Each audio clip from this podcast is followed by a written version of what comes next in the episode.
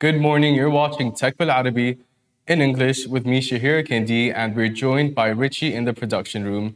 Hala is currently on a trip gallivanting with horses um, in the fields of Armenia, and we'll be back with you next week. And now for our headlines Uber, Uber's recovery from the pandemic, despite a $5.6 billion loss from investments, as well as, as well as Elon Musk hinting to governments and businesses paying for Twitter, and Dubai's Virtual Assets Regulatory Authority announces entry into the metaverse.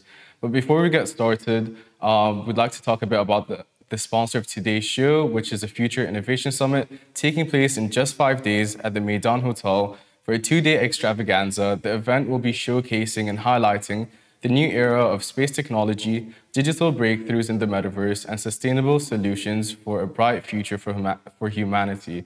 You can buy tickets at vol2.dfisx.com. There's also free entry for UAE nationals to support their innovations.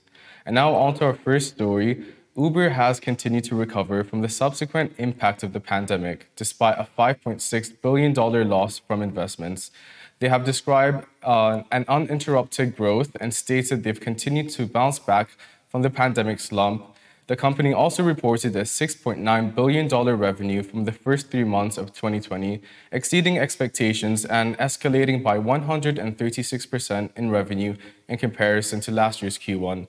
Uber has also highlighted that it's logged 1.7 billion trips during the first quarter and had 150 million people using the platform each month, an 18% increase prior um, to the prior year at the same time.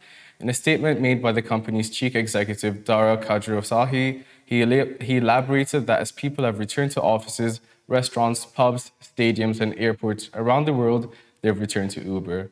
And as for our second story, Elon Musk hints that businesses and governments may have to pay for the use of Twitter. This coincides with his plans to make Twitter better than ever by enhancing the project with new features. Although the amount is made unclear as of yet, the tech billionaire clarified that the social platform, social media platform will continue to be free for its casual users.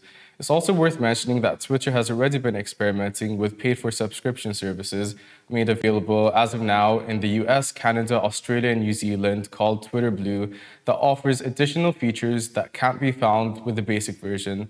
Uh, the subscription grants access to features such as undoing and bookmarking tweets and costs just under 3 American dollars a month.